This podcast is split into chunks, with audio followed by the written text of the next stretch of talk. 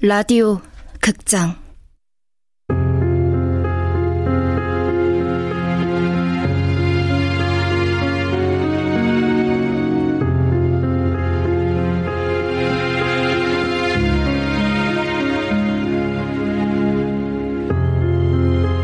다른 사람.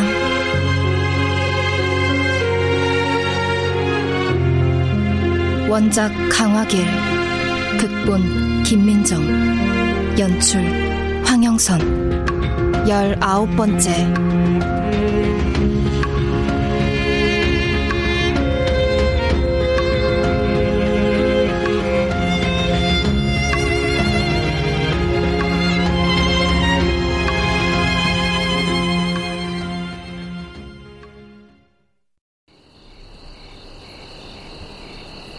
수진아, 넌 사람들을 무서워하는 것 같아. 어, 내가? 사람들은 생각보다 누굴 미워하지 않아. 자기가 어떻게 보이는지, 얼마나 사랑받는지 신경 쓰느라 남한테 그렇게 관심이 없어. 그러니까 너무 무서워하지 마.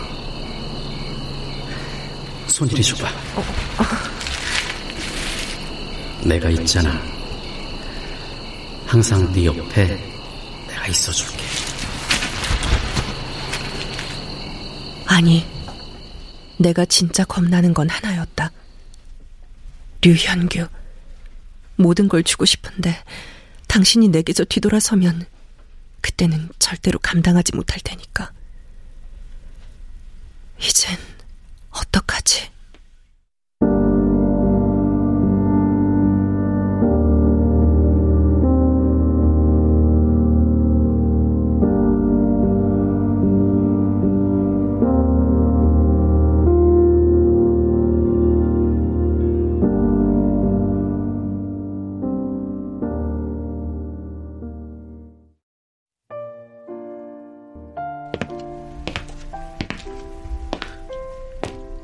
김진아 씨?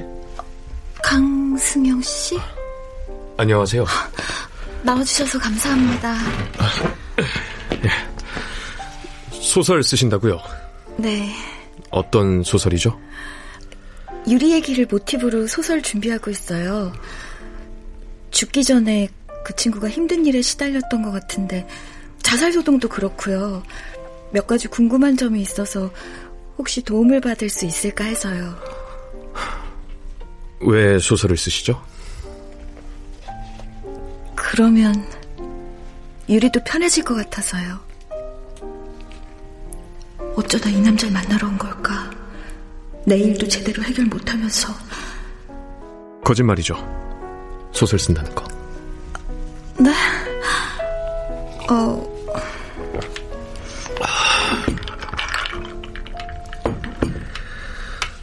전 헬스장에서 트레이너로 일해요. 아침 다섯 시에 일어나 가볍게 운동하고 여섯 시까지 출근을 해요. 그리고 밤 열 시까지 근무를 합니다. 대부분의 사람들은 다이어트를 하러 와요. 인바디 해보면 결과가 비슷하거든요. 체지방은 많고 근육은 적고. 체지방 많은 사람들은 일단 유산소 운동을 하는 편이 좋아요. 관절에 무리가 가지 않는 선에서 천천히 걷고 자전거를 타는 게 가장 효과적이죠. 근육 운동을 늘려가면서요. 그리고 식단 조절을 권유하죠. 한 달이나 두 달로는 원하는 결과를 얻을 수 없어요. 최소 삼 개월, 길면 육 개월에서 일 년이죠. 전 이걸 제일 강조합니다. 처음에는 다들 열심히 해요. 그런데 삼 개월 지나면 처음 등록한 사람들은 찾아보기 힘들어요. 몇 사람만 남아있죠. 그만둔 사람들과 남아있는 사람, 차이가 뭐라고 생각하세요? 글쎄요, 인내심 없는 사람들이 그만두는 건가요? 목표가 있는 사람들이요. 달라지겠다는 목표. 어... 그런 사람만 남게 됩니다.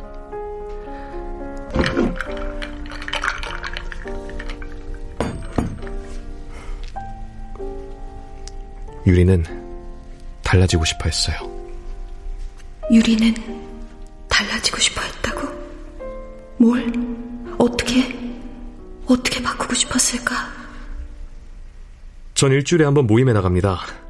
거기에서도 똑같이 말해요. 목표가 있어야 한다고. 제대로 살겠다는 목표, 달라지겠다는 목표, 더 이상 과거에 지배당하지 않겠다는 목표예요. 잘못한 건 가해자들인데 왜 피해자들이 숨고 괴로워하며 살아야 합니까? 누리지 못한 것들 다 챙겨가면서 즐겁게 살아도 부족해요. 우리야말로 목표를 가질 권리가 있어요. 언제부터 활동가로 일하신 거예요? 유리가 죽은 뒤에 활동을 시작했어요. 그 전까지는 나도 언제 죽어버릴까 그 고민만 했습니다. 운동도 그때 시작했어요. 어쨌든 그래요. 끝까지 제대로 한 게 없었어요. 통장에 보상금과 후원금을 모아놓고 야금야금 갉아먹으며 살았죠. 돈이란 게 참 웃겨요. 당연히 받아야 돼서 받은 건데 그 돈 보고 있으면 죽고 싶어졌죠. 내가 이 정도 가치구나 하면서. 그런데 정말 소설 쓰세요? 아니요. 강승영, 나와 동갑인 남자. 열 살부터 열두 살까지 외삼촌에게 상습적으로 강간당했다. 삼 년 전 자신의 경험을 서술한 책을 냈고 지금은 안진 성폭력 상담소에서 봉사활동을 하고 있다. 다큐멘터리에도 출연했고 성폭행 관련 인터뷰도 많이 해 얼굴이 알려진 사람이다. 근데 왜 유리가 궁금하신 거예요? 대학 동기였어요. 아, 네. 마지막으로 본 날 저한테 도와달라고 했어요. 네.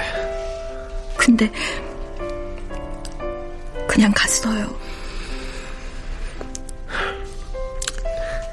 인터뷰하고 나서 어떤 사람들이 그러더군요. 제가 아직도 관심이 필요해서 저러는 거라고. 자랑인 줄 아나? 그러더라고요. 맞습니다. 관심 필요해요. 항소가 어떻게 실패했는지, 외삼촌이 어떤 처벌을 받았는지 아무도 관심이 없어요. 사람들이 관심 있어 하는 건 제 고통이에요. 얼마나 아팠나, 어떻게 했길래 아팠나, 그 상황만 궁금해하죠. 마치 쌈 구경하듯이요. 누가 어디를 때려서 쓰러졌는지 모두 집중해서 보잖아요. 그들이 왜 맞붙었는지, 이후에 어떻게 됐는지는 관심도 없죠. 또 어떤 사람들은 그래요. 여자도 아니고 남잔데 그게 말이 되냐고. 나한테 문제가 있었던 게 아니냐고.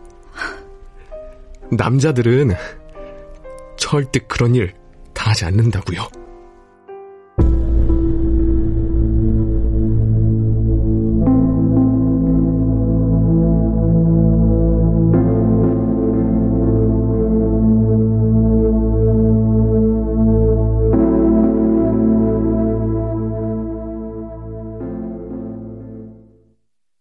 강승영, 유리의 마지막을 아는 사람, 마지막에 도움의 손길을 준 사람. 유리는 이 사람에게 위로를 받았을까?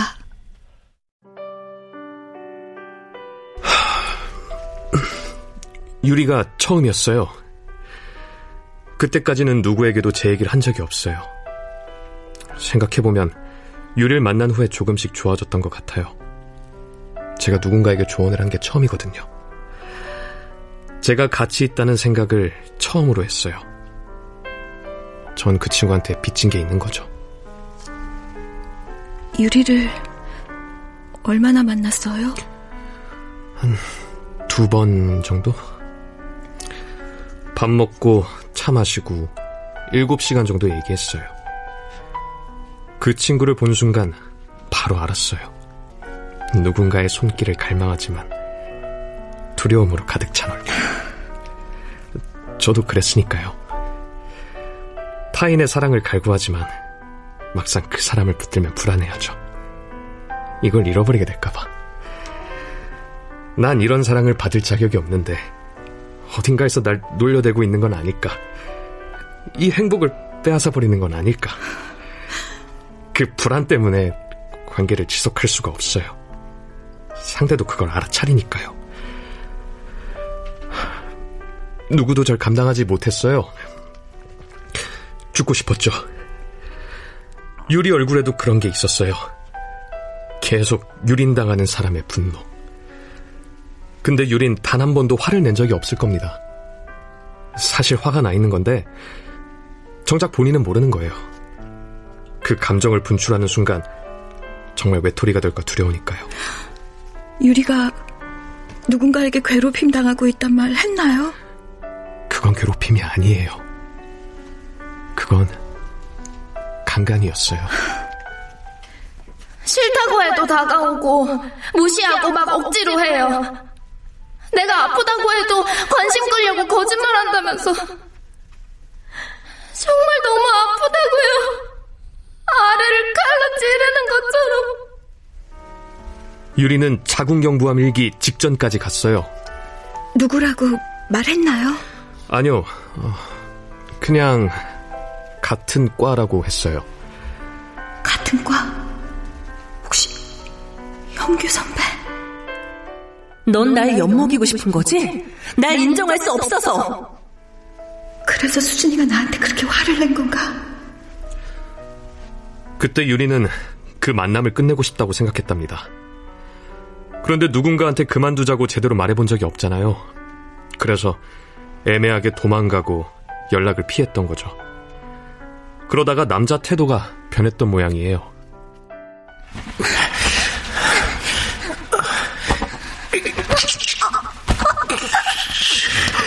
왜 내 전화를 안 받아? 네가 뭔데? 왜? 말해봐, 하유리. 죽을 것 같아. 잘못했지? 다신 안 그럴 거지? 미안, 미안, 미안, 잘못했어.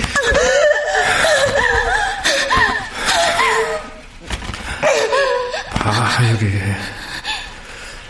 내가 너 이렇게 예뻐해 주잖아. 신고를 한다 해도 아무도 자기를 믿어주지 않을 거라고 했어요.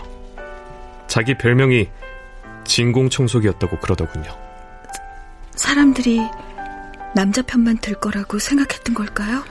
네, 그런 말도 했고 나름대로 도움을 청하긴 했어요. 학과에서 믿을 만한 여자 선생을 찾아갔었대요. 어. 페미니즘 수업을 많이 하는 뭐 그런 선생이라던데. 선생님, 너무 무서워요. 도와주세요. 하유리, 처음에 네가 꼬신 거 아니야? 남녀가 연애하다 보면 싸울 수도 있고 감정이 극에 치달을 수도 있지. 넌 참 연애도 유난스럽게 한다. 잘 화해해. 나가봐. 그래서 차라리 죽겠다고 생각한 거예요. 게다가 학생이었죠. 돈이 없잖아요. 아파도 수술 같은 거 엄두도 못 냈을 거고. 네, 저도 알아요. 유린 부담스러운 면이 있죠. 과장된 행동도 많이 하고 자기한테 친절한 사람을 다 사랑해버리니까. 제가 그랬어요. 그건 외로운 게 아니라 화가 나 있는 거라고. 당신은 화가 나서 죽고 싶어진 거라고. 제가 항상 그러니까요.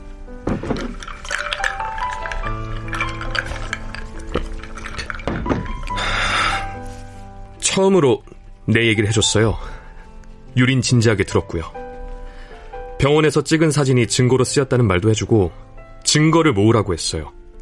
상황이 억지로 벌어졌다는 증거요.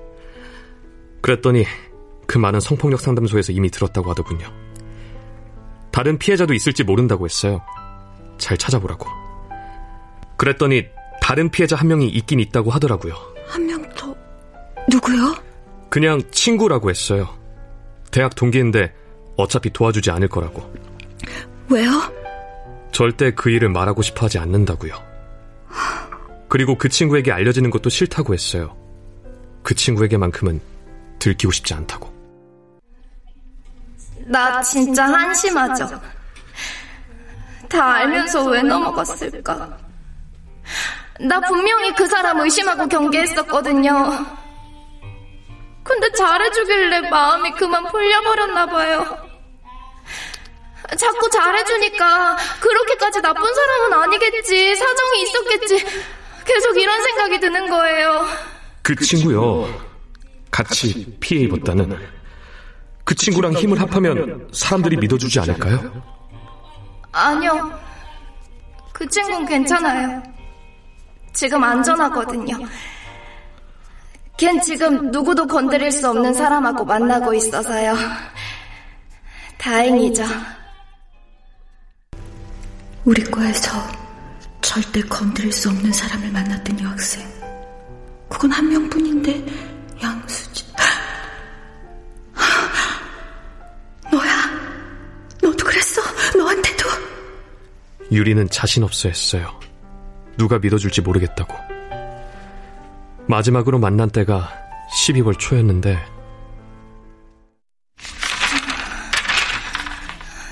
증거는 모을 만큼 모은 것 같아요. 기억나는 대로 다 적었고 진료 기록도 뽑았어요. 근데 이걸로 괜찮을지 모르겠네. 누가 믿어줄까요? 믿게 해야죠.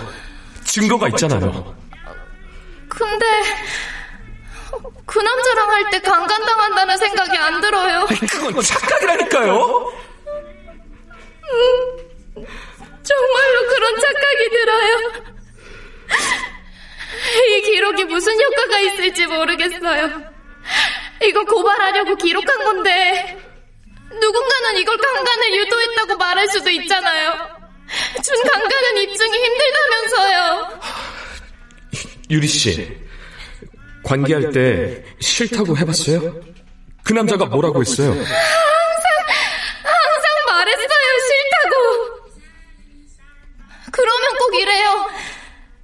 네가 싫단 말 정확하게 안 했잖아. 아니야, 싫단 말을 했어, 이러면 네가 언제 진짜 싫다는 의미로 그랬어.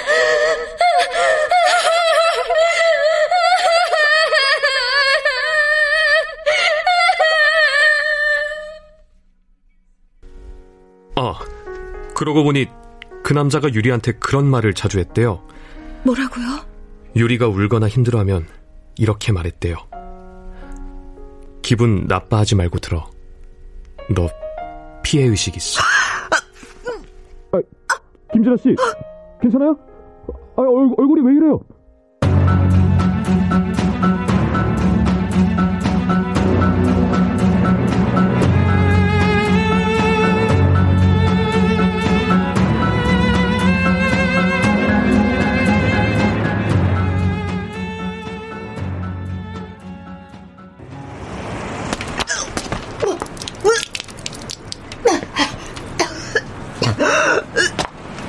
난 처음부터 알고 있었다. 그럴지도 모른다고 생각했다. 하지만 생각하고 싶지 않았다. 내게 일어나지 않은 일이니까. 김진아는 거짓말쟁이다. 그 말을 할 사람은 단 한 명뿐인데 알면서 계속 모른 척했다. 혹시 진짜일까봐. 다시는 마주치고 싶지 않았다. 넌 내 인생에서 없었던 일이니까. 아니, 그래야 하니까. 근데 아무리 새하얀 도화지에 덧칠을 해도 없었던 일로 할 순 없다. 그건, 그건 내게 진짜로 벌어진 일이니까. 김진아! 에이씨, 거짓말쟁이! 넌 거짓말쟁이야! 헤어지던 날, 동희가 나에게 한 말이다.